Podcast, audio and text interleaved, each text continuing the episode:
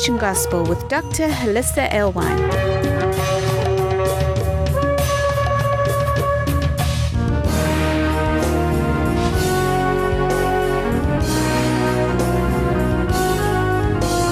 Join us around our Shabbat dining table as we explore the Torah portion.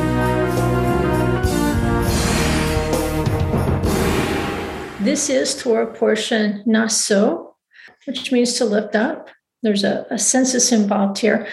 But what I want to do is skip to a part of the Torah portion that if we understand this Torah portion, the elements of it, and we also understand the, the problem with the golden calf and why Moses would have ground up the gold of the golden calf and asked the people to drink it as a kind of a trial, then I think we can catch on to what John is talking about in the book of Revelation when he talks about wormwood. So that's what we're going to pursue today. We're going to try to find out why is this star called wormwood falling out of the heavens and why would it be that a third of the, the springs and the rivers would be poisoned? Who's being poisoned? What's being poisoned? We're going to go back to the Torah portion now. So and it's going to give us some guidelines here. So let's let's read that passage right quick. And it says, uh, and where we are, we are in Numbers five, and we'll start with verse eleven. Then the Lord spoke to Moses, saying, Speak to the sons of Israel and say to them, If any man's wife goes astray and is unfaithful to him, and a man has relations with her, and is, it is hidden from the eyes of her husband, and she remains undiscovered, although she has defiled herself and there is no witness against her, and she has not been caught in the act. And again, if she had been caught in the act, that would bring a different set of, of circumstances. He says, if an attitude of jealousy comes over him and he is jealous of his wife when she has defiled herself, or if an attitude of jealousy comes over him and he is jealous of his wife when she has not defiled herself, the man shall then bring his wife to the priest and shall bring as an offering for her a tenth of an ephah of barley meal. And this has a great context with some of the things we we looked at, starting with Passover, and the angel with the sharp sickle and the reaping and so forth. Barley is thought to be livestock food, right? So we, we've been over that. It says, He shall not pour oil on it, nor put frankincense on it, because it is a grain offering of jealousy, a grain offering of reminder, a reminder of wrongdoing. Then the priest shall bring her forward and have her stand before the Lord. And the priest shall take holy water in an earthenware container, and he shall take some of the dust that is on the floor of the tabernacle and put it in the water. The priest shall then have the woman stand before the Lord and let down the hair of the woman's head and place the grain of the grain offering of reminder in her hands. That is the grain offering of jealousy. And in the hand of the priest is to be the water of bitterness that brings a curse. And that's our tip. That's what we're going to be looking for in Revelation the water of bitterness that brings a curse. And the priest shall have her take an oath and shall say to the woman, If no man has had sexual relations with you, and if you have not gone astray into uncleanness, as you are under the authority of your husband, be immune to this water of bitterness that brings a curse. If, however, you have gone astray, though under the authority of your husband, and if you have defiled yourself, and a man other than your husband has had sexual intercourse with you, then the priest shall have the woman swear with the oath of the curse, and the priest shall say to the woman, May the Lord make you a curse and an oath among your people by making your thigh shrivel and your belly swollen. And this water that brings a curse shall go into your stomach to make your belly swell up and your thigh shrivel. Do you see how he repeated it? That's going to be important when we look at Babylon the Great has fallen fallen. Because what happens? Your belly and your thigh will fall. As you're looking into the Hebrew, that's the understanding that they'll actually fall. And the woman shall say twice, she'll say, Amen, Amen, just like Babylon the Great has fallen, fallen. Your belly and your thigh will fall. Uh, I think we're reading here from the NASB. Other versions may literally say, uh, your belly and your thigh will fall. All right, but this that that phrase, um, Babylon the Great is fallen, fallen, you can see the context of it right here. So, again, that reading for Naso, we started with Numbers 5, verse 11, and we read through verse 22. right? And it actually continues. You could read on through verse 23 and you go through 31, right? Because it goes into more detail about this grain offering of jealousy and so forth. And we see that if she's innocent, then she will bear children. If she's not innocent, then the belly and the thigh will fall. So she will either bring forth good fruit or she will become subject to a curse. Now, another way of looking at this is that as the rabbis are reading the text, what they understand about it is that when the woman says Amen, Amen, she's also pronouncing this on behalf of the, the presumed partner in the adultery. It's understood that even though she's the one on trial, that whatever happens to him, to her, will happen to him at exactly the same time. It's just that he can't refuse the trial. If, if she's on a suicide mission and, and she refuses to confess her guilt and to take the certificate of divorce in her hand and, and be sent on her way, if she says, No, I want to go to trial, knowing she's guilty, then she's pretty much on a suicide mission. And he cannot stop her. And so if they're guilty, then he will also suffer the same fate as she does. Uh, so she says, Amen for herself, and she says, Amen for him. Just like we get Babylon the Great is fallen, fallen. Well, we've got um, both the woman in Revelation who is riding the red beast, but we also have the beast himself. Uh, or if you want to look at it in the context, uh, the, the message to Thyatira mentions Jezebel. Well, you don't have a Jezebel if you don't have an Ahab. They, they have to work together, they're codependent. And so this Amen, Amen is going to include both partners. That's understood. We're going to switch over right here. And we want to take a look at the poisonous fruit in the wormwood. So, in order to do that, we're going to have to match the trial of the sota, not soda, but the trial of the sota. And this is the trial of the woman accused. We'll have to match what we're reading here in the Torah portion Naso, with some other passages of Torah. And then that'll lay a very good foundation, not just for helping us understand Revelation, but again, understanding these beast kingdoms that are going to be brought low by the footsteps of Messiah. When these iron and clay feet that are standing upon the systems of the nations, when they're judged, Right? And so the poisonous fruit in the wormwood is going to be one of the signals during the footsteps of Messiah that these feet are about to be shattered, about to be smashed by King Messiah. So we want to take a quick tour to kind of jump off the starting gate here, jump out of the starting gate. Remember, we're, we're looking at the context of the nights of exile, the night watches, what's happening in the night watches. And in these past lessons, we, we've looked a little bit at different people who have personified the one whom Israel was seeking. And of course, the culmination of it is King Messiah. But there were several prototypes in history, like Moses, like Joshua, like Daniel. And Daniel is of particular interest because Daniel is the one who described the beast kingdoms to us in such explicit detail what we have to kind of tease out of Jeremiah and Isaiah and Ezekiel, Daniel is very clear about what he sees, even though it's sealed up until the end, even though it's obscured. And there's lots of interesting ideas about how Daniel obscured this information until the end. Nevertheless, he's still giving us maybe the most concise description of the beast kingdoms. So we've worked through some of these deliverers of the beast exiles, we go back to the serpent kingdom or the crocodile kingdom uh, of Egypt. And then we looked at the gold head, Babylon, then Medo Persia and Greece, and then Rome, and then all the systems of the world that have now been infected by the, the spots of the leopard that Rome perfected. And, and I'll be more specific with that in just a minute. You say, what spots are you talking about? Yeah, we, we want to be very precise about these spots uh, so that we understand how we're literally surrounded by the, the leopard spots of the beast.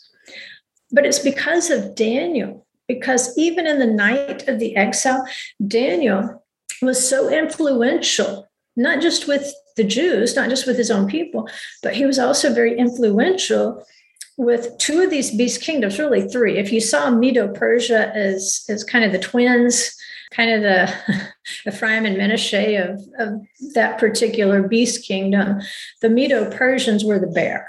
But Daniel lasted from Babylon through Medo Persia, and that's pretty good. He was able to maintain his identity, not to be spotted by the beast kingdoms, but to maintain integrity and to encourage not just his own people, but also to encourage the peoples that he ruled over when the kings would appoint him. And so we've got Babylon past. Then we have Daniel prophesying during the era of the Medo Persians. And then he prophesies of a kingdom to come that looks like a leopard. He, he was prophesying in a bear kingdom, but he's prophesying of the leopard to come.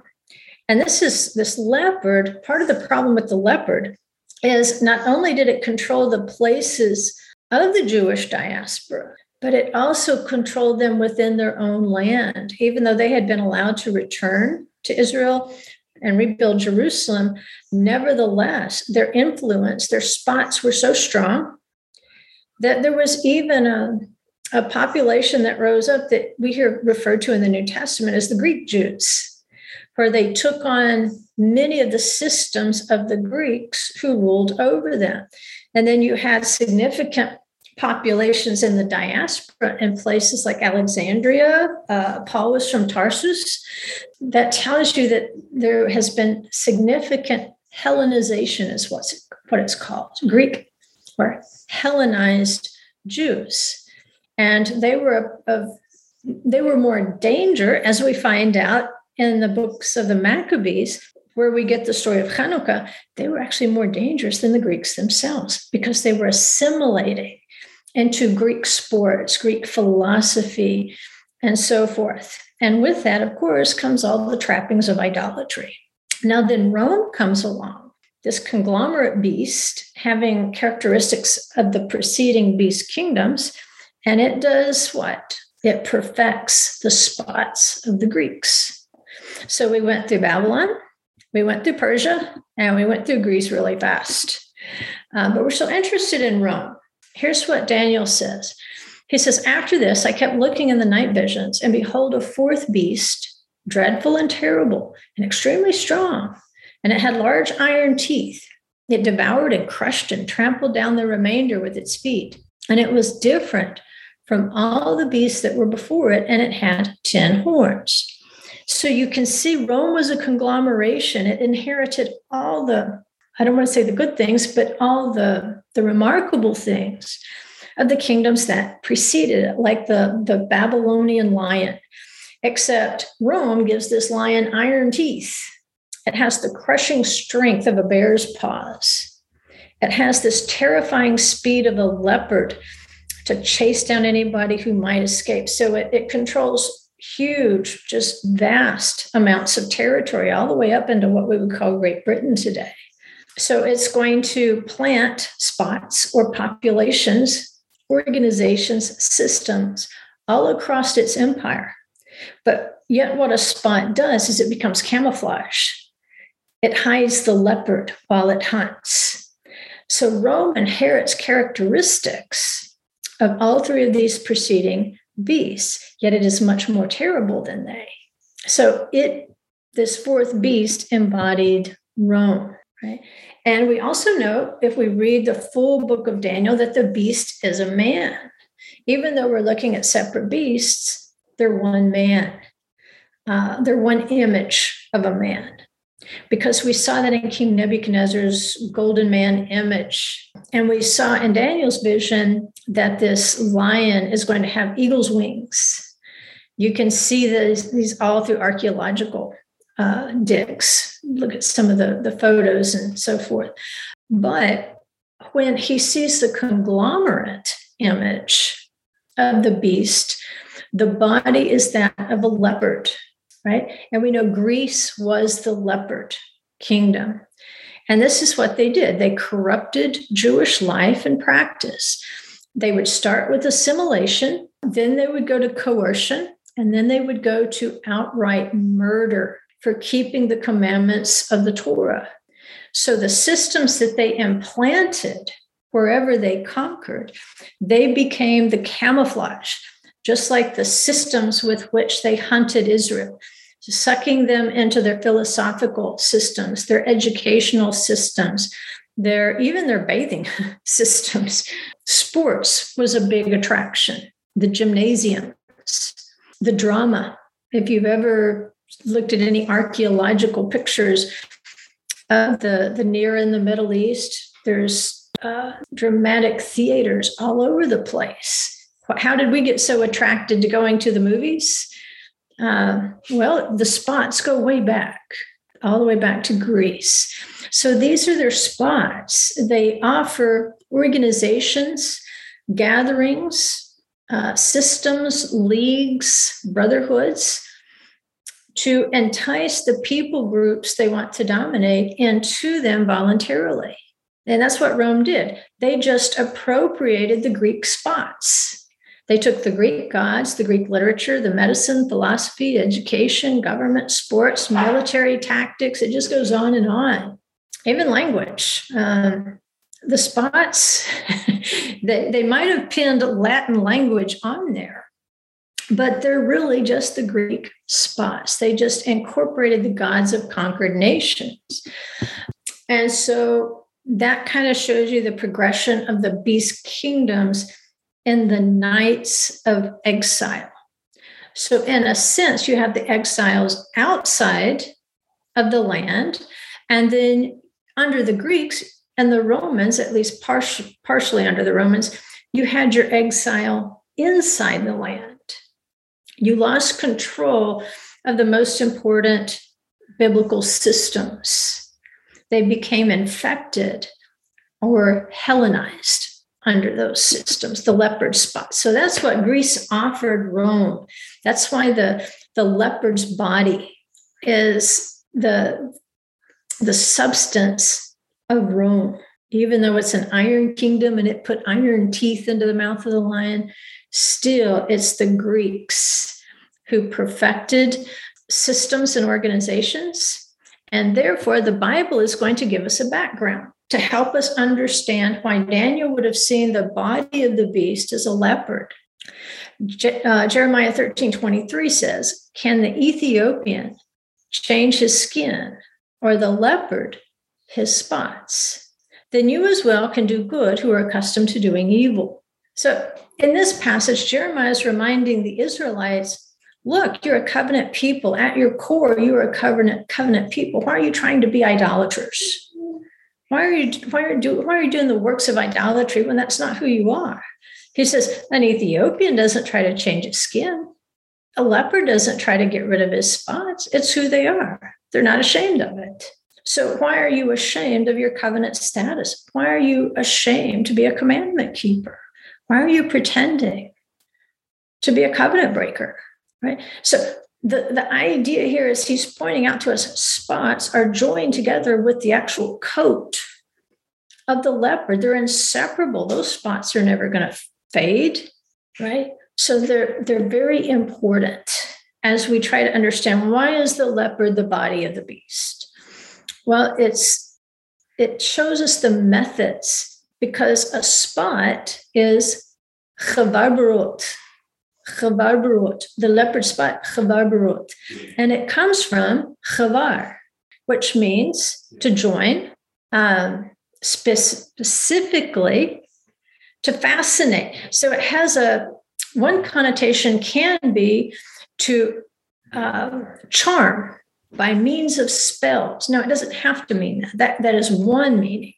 But there is one aspect of it it's it pulls you in by fascinating you it charms you in with something that is intriguing that looks fun to couple together to have fellowship with.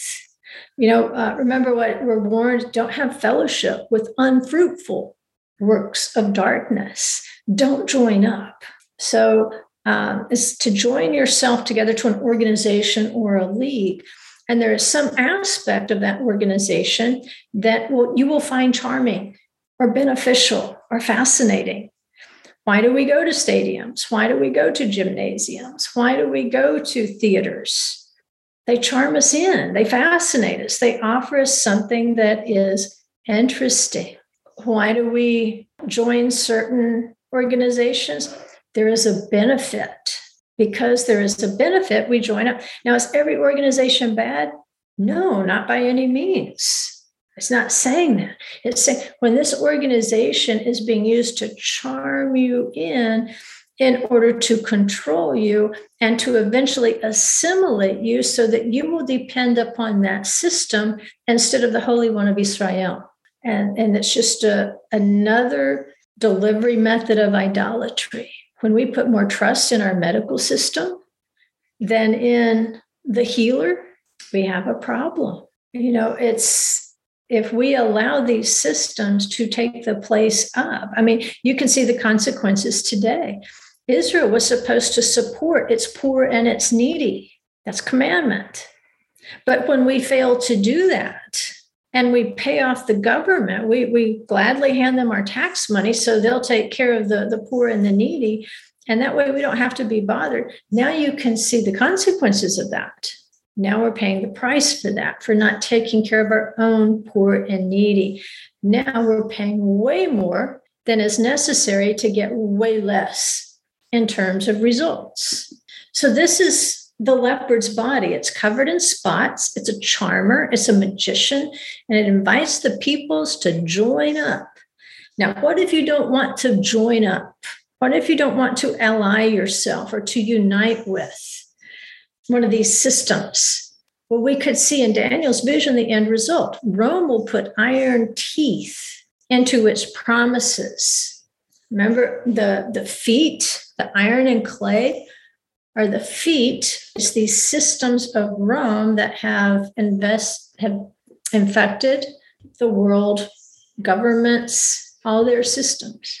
Right.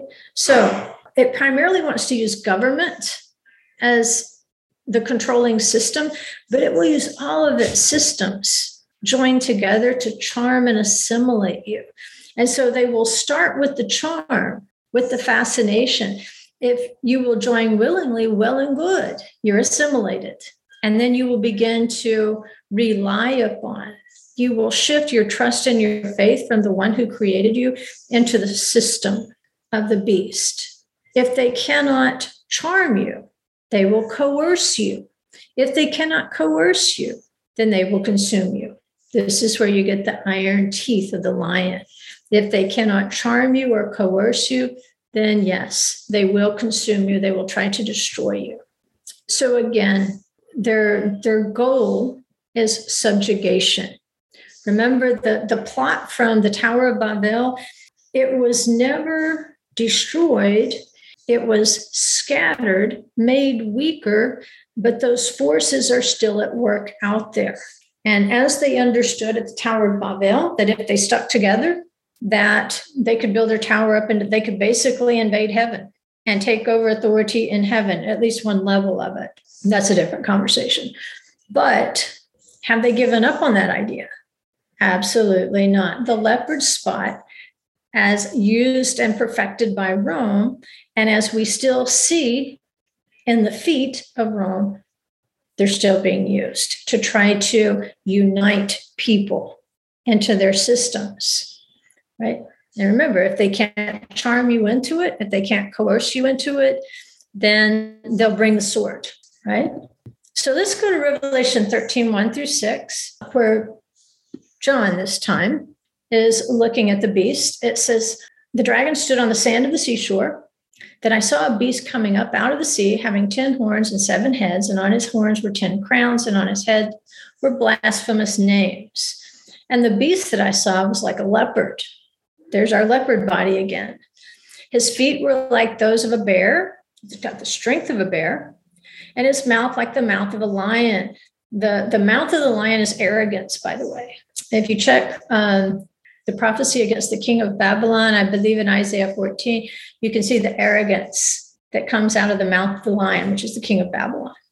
And then, of course, Babylon is quote unquote resurrected in the book of Revelation because Babylon the Great is going to fall, fall. Babylon the Great, the adulterous partner, and Babylon the Great, anyone who has committed adultery with him, they will fall, fall.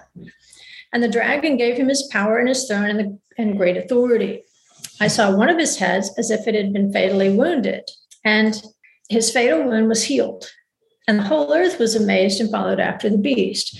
They served the dragon because he gave his authority to the beast. And they worshiped the beast. They served the beast, saying, Who is like the beast? And who is able to wage war with him? A mouth was given to him, speaking arrogant words and blasphemies. And authority to act for 42 months was given to him. And he opened his mouth in blasphemies against God to blaspheme his name and his tabernacle. That is, those who dwell in heaven. Right. So it sounds as if, because the Hebrew cognates to the Greek for tabernacle, Greek is skene, we know Ohel, Mishkan, and Sukkah. Those are Hebrew cognates. So it sounds like we said last week, as if being gathered into the wilderness is going to be a preliminary uh, step. It's going to be a step just like it was in the wilderness before, except this wilderness is out there among the nations. And so, what can we expect if we are in the wilderness of the nations? Do expect, if you are keeping the feasts, if you are part of the Ohel Moed, which is the tent of meeting, that if you are keeping Shabbat, if you're doing your best to keep your covenant and not be assimilated into the leopard spots, that you will be blasphemed. You will be. It's not a question of if. You will be blasphemed along with the one whose covenant you were keeping. Just don't be surprised when that happens. You shouldn't be surprised. I don't know why we would be. And these arrogant words and blasphemies of the beast in Revelation 13, again, they're going back to the blasphemies of the king of Babylon in Isaiah 14, uh, even all the way back to the serpent in the garden. So, this red beast of Rome uh, Rome is also called the Red One because he's Edom, Rome, is specifically associated with arrogance. The word Romi or Rome, it has the numerical value of 256. And if we go back into the text of Daniel 8 22 through 23, the what is being translated as arrogance in those passages in English and Hebrew is az panim, and it has a value of 257. So that suggests that Rome has reached even beyond the highest degree of arrogance. Uh, just a little symbolic idea there that helps us understand how arrogant and blasphemous this final beast is. So, just a reminder we've talked about this before, and we'll probably talk about it again. When the beast emerges from the water, its power is less than when it emerges from the land. Just write that down in your, your principles and symbols notebook if you're keeping one. It's we've looked at this in more detail before. Um, we looked at it last week, but the summary of it is Psalm 80, verse 13. A boar from the forest eats it away, and whatever moves in the field feeds on it. Speaking of Israel, so Rome was thought to be the boar from the forest. He was strong because he emerged from the land. And if you'll remember some lessons from way back, we talked about how Israel's idolatry, when King Shlomo, King Solomon fell into idolatry toward the end of his reign, when he married the daughter of Pharaoh, then this is when Rome began to emerge began to acquire power, even though it's going to be hundreds of years before they appear on the world scene as a world power. This is said to be the beginning of the rise of Rome, because as Rome's strength increases, it's only because Israel's spiritual strength has decreased through idolatry and breaking their covenant. So when Israel turns away from idolatry and begins to keep their covenant, then they weaken the beast then it, it, pretty much becomes more of a sea creature like the dragon that gave it its authority it's the dragon is a more of a water creature if you remember the the progression Pharaoh passing off his authority to Babylon, which is how the serpent hands off his authority to the beast historically. Uh, same thing. If you think of the, the dragon being thrown down from heaven, well, there's water. There's that's because the Holy Spirit, one of the symbols of it is water, one is fire. But uh, which we get that too in uh, a lot of old tales is a fire breathing dragon the dragon is more of a fire water creature when we're looking at its symbolism. You throw it down on the land and it begins to lose its power. So when John has this vision of the beast emerging from the sea, then this authority is going to be passed to this last red beast who will battle Messiah the Prince, as, as the prophets call him. Uh, he's going to be greatly weakened and he will soon die just like any other aquatic creature that leaves the water. His adversarial actions, they will be defeated. Okay. But we kind of needed that review so we could understand this review of Isaiah 21, 1 through 4. Because remember, the wilderness and when they came out of Egypt was on the land. All right, it was specific geographic location between Egypt and Israel. But during the footsteps of Messiah, it's understood that there would be a wilderness of the sea. The sea represents the peoples and the nations. So it says the pronouncement concerning the wilderness of the sea. As a windstorm of the Negev, as the windstorms of the Negev come in turns, it comes from the wilderness. From a terrifying, a harsh vision has been shown to me. The treacherous one still deals treacherously and the destroyer still destroys. What is he saying? Isaiah is saying that there should be more than one fulfillment of what we're reading right here, that there was a wilderness in the past. And just as the winds take turn prevailing in the wilderness, so will these beast kingdoms take turns prevailing over the earth. They're still, in other words, they're still going, they're still dealing treacherously, they're still destroying. So he says, Go up Elam, which is another way of saying Persia, lay siege Media. I have put an end to all the groaning she has caused. For this reason, and this referring to Babylon, uh, that there will be an end to Babylon. For this reason, my loins are full of anguish. Pains have seized me like the pains of a woman in labor. And this is where we sometimes hear the birth pangs of Messiah being associated with the footsteps of Messiah.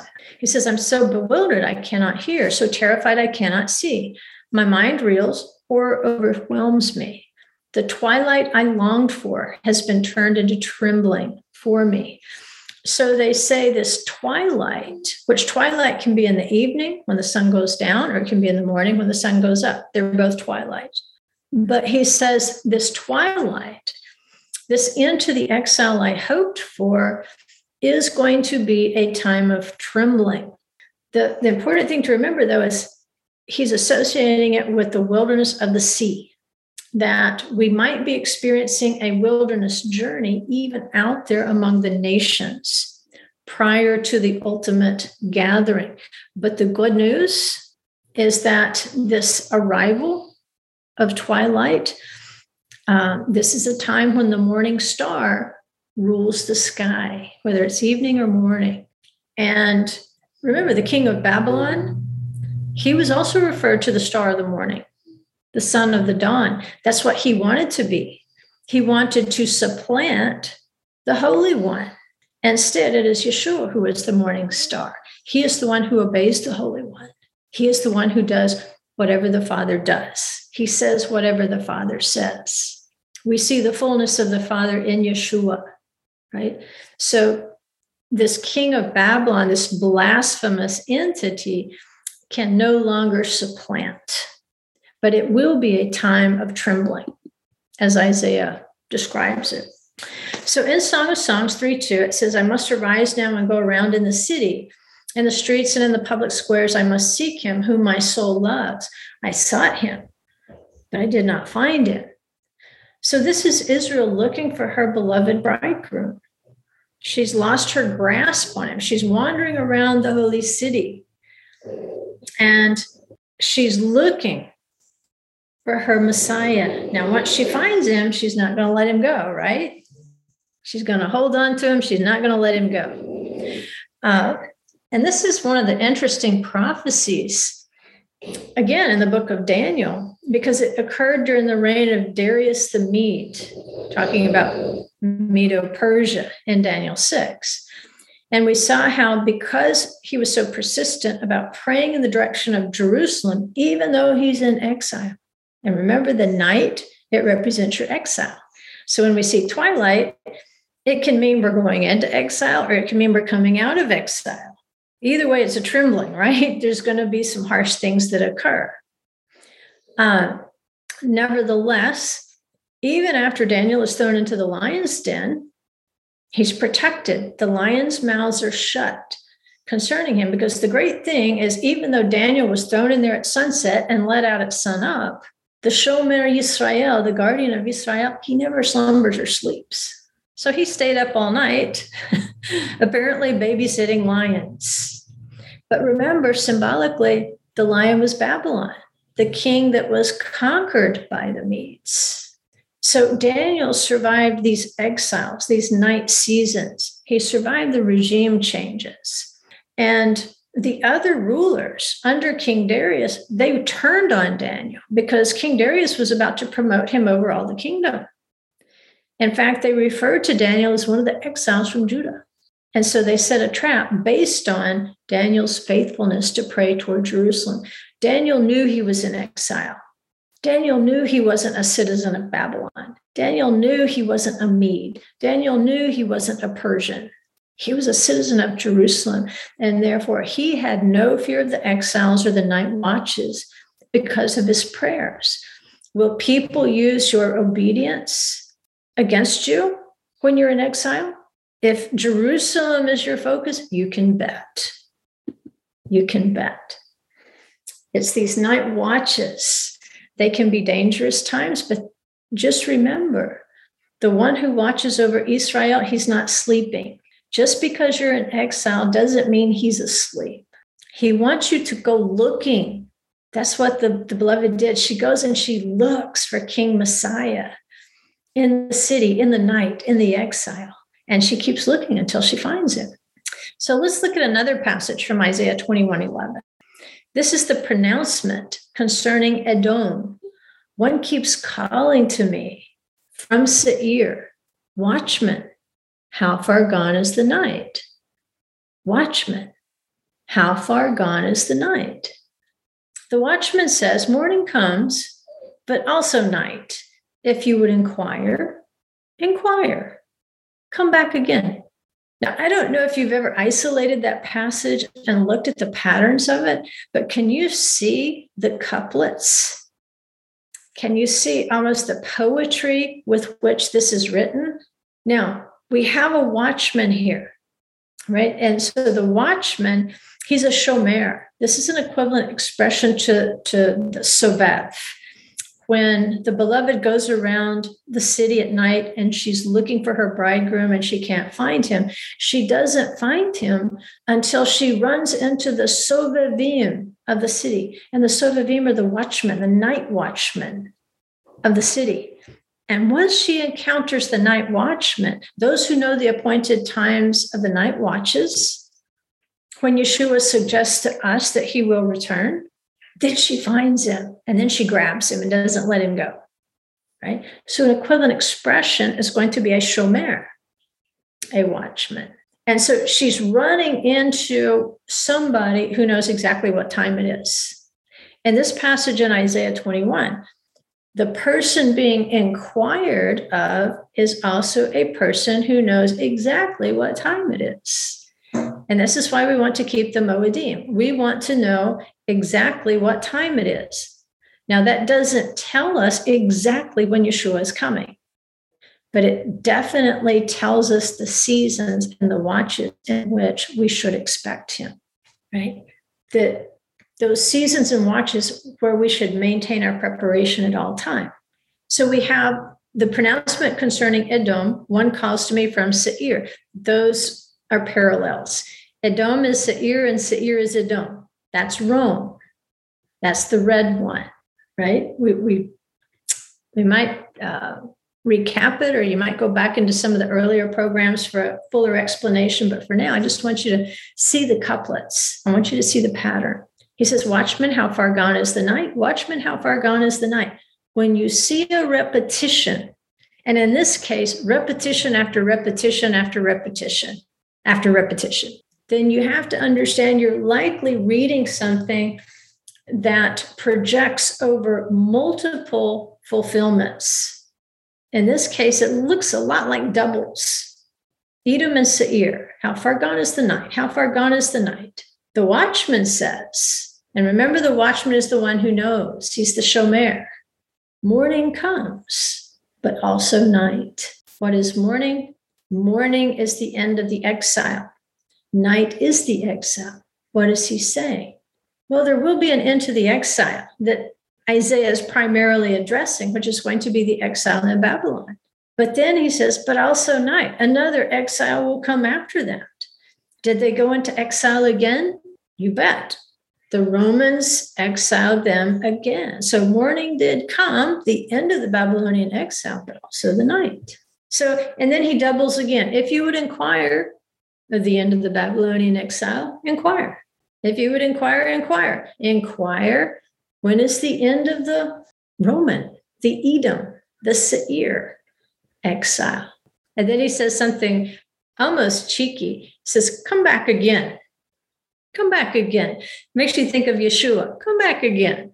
Come back and help us with Edom and Seir. And this is what the prophets say that Messiah will come from Seir with his garments dyed in blood, right? So, you, as I've broken it apart here on the, the PowerPoint presentation, you can see it more easily. Is once you break it up like that into the couplets, it's easier to see. Right. And we'll look some more at that particular passage later. Let's get into what's going on with the judgment on the beast.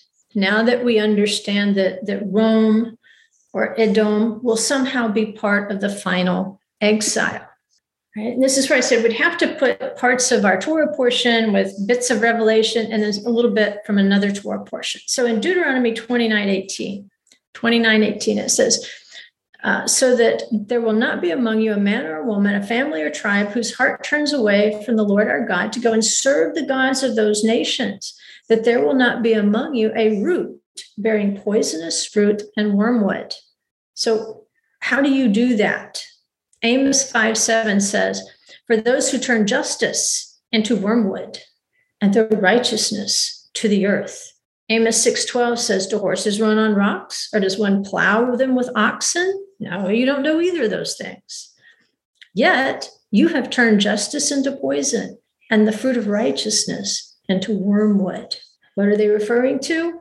The covenant, the righteousness of the covenant, the commandments of the covenant. Here's the fuller context of Deuteronomy 29. It says, Now it's not with you alone that I'm making this covenant and this oath, but both with those who stand here with us today in the presence of the Lord our God and with those who are not with us here today.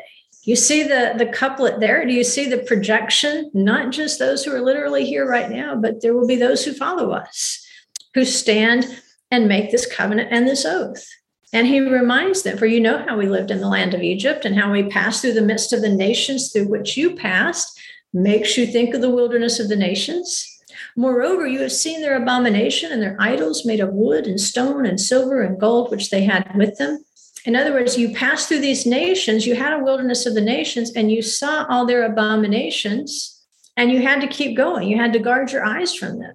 He says, so that there will not be among you a man or woman, family or tribe whose heart turns away today from the Lord our God to go serve the gods of those nations, that there will be not among you a root bearing poisonous fruit and wormwood.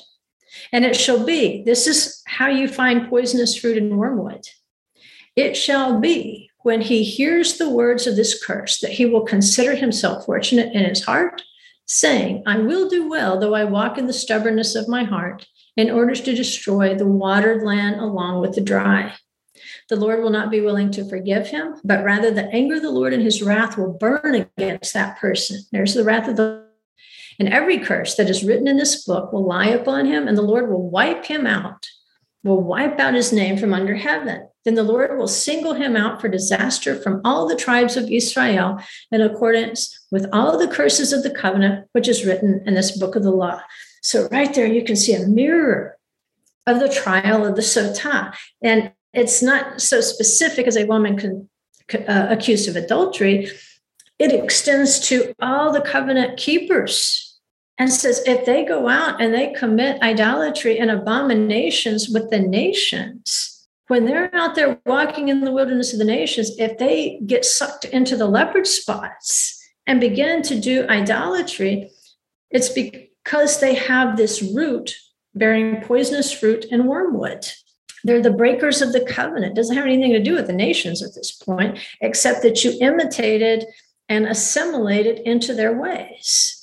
This is aimed at the rebels and apostates among Israel. And this, this is why Yeshua says it's better to be hot or cold because you're going to get thrown and lumped in when the curses come upon the nations who refuse to subjugate themselves to King Messiah.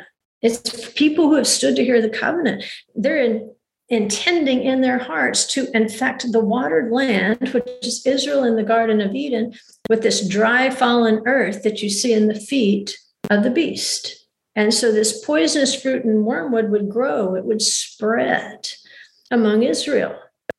But ultimately, their names will be wiped out. So here's what Revelation 8 10 through 11 says the third angel sounded, and a great star fell from heaven, burning like a torch.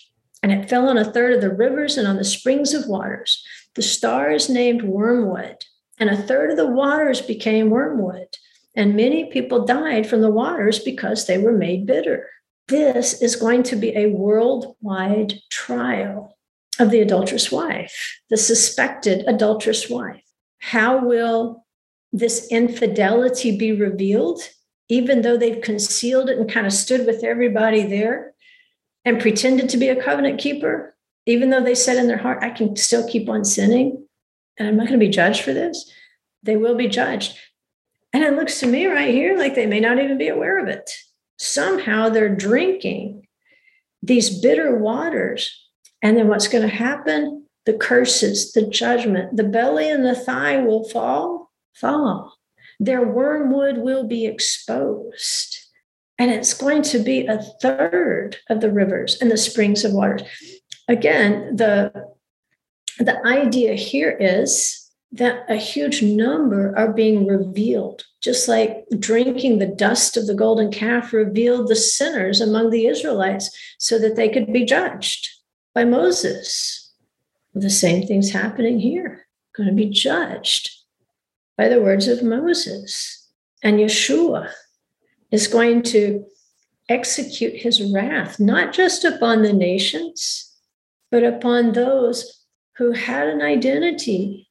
They had, an, they had a citizenship, they had an association with Israel, with Jerusalem, with the feasts, with the Shabbat, with their creator.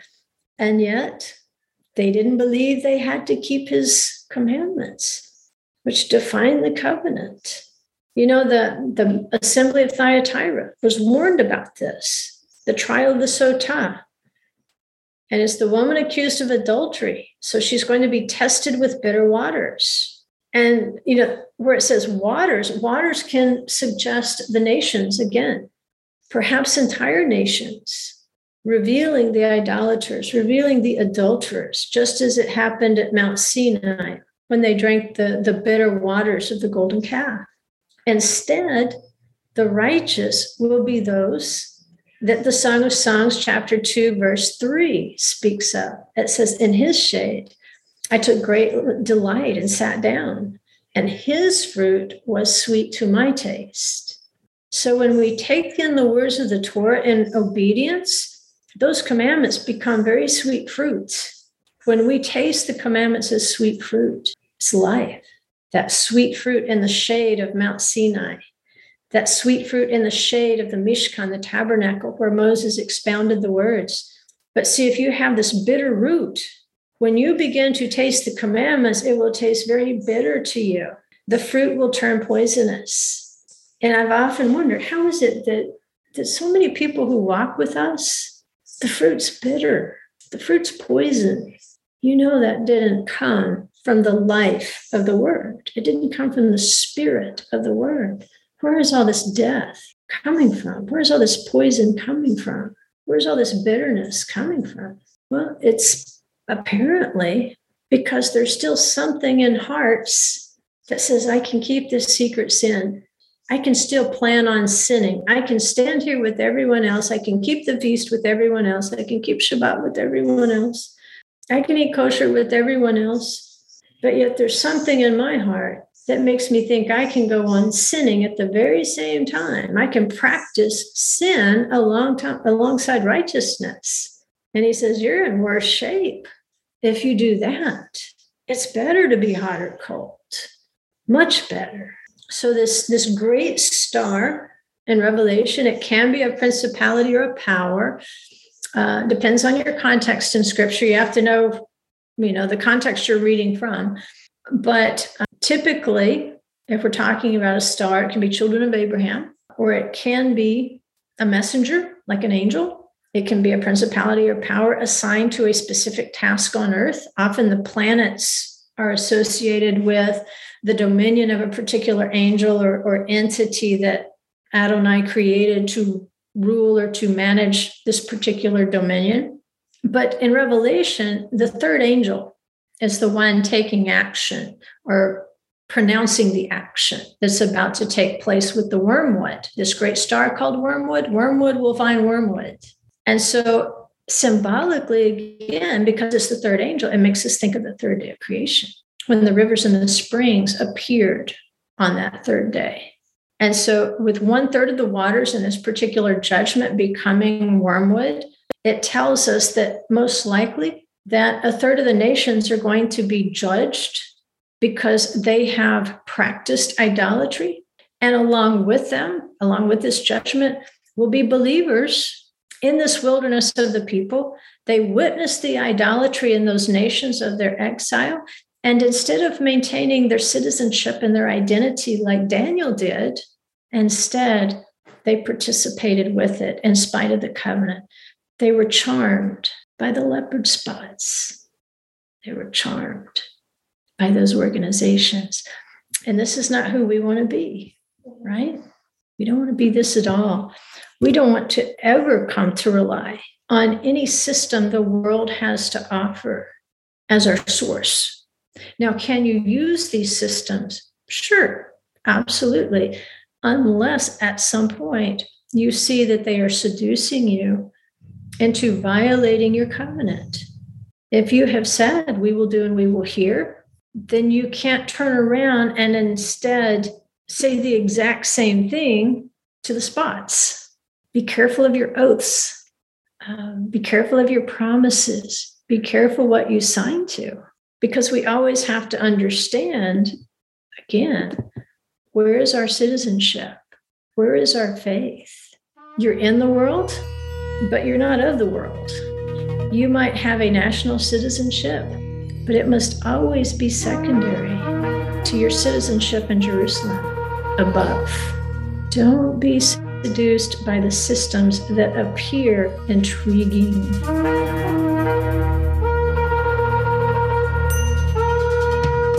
Thank you for exploring the Torah portion with us.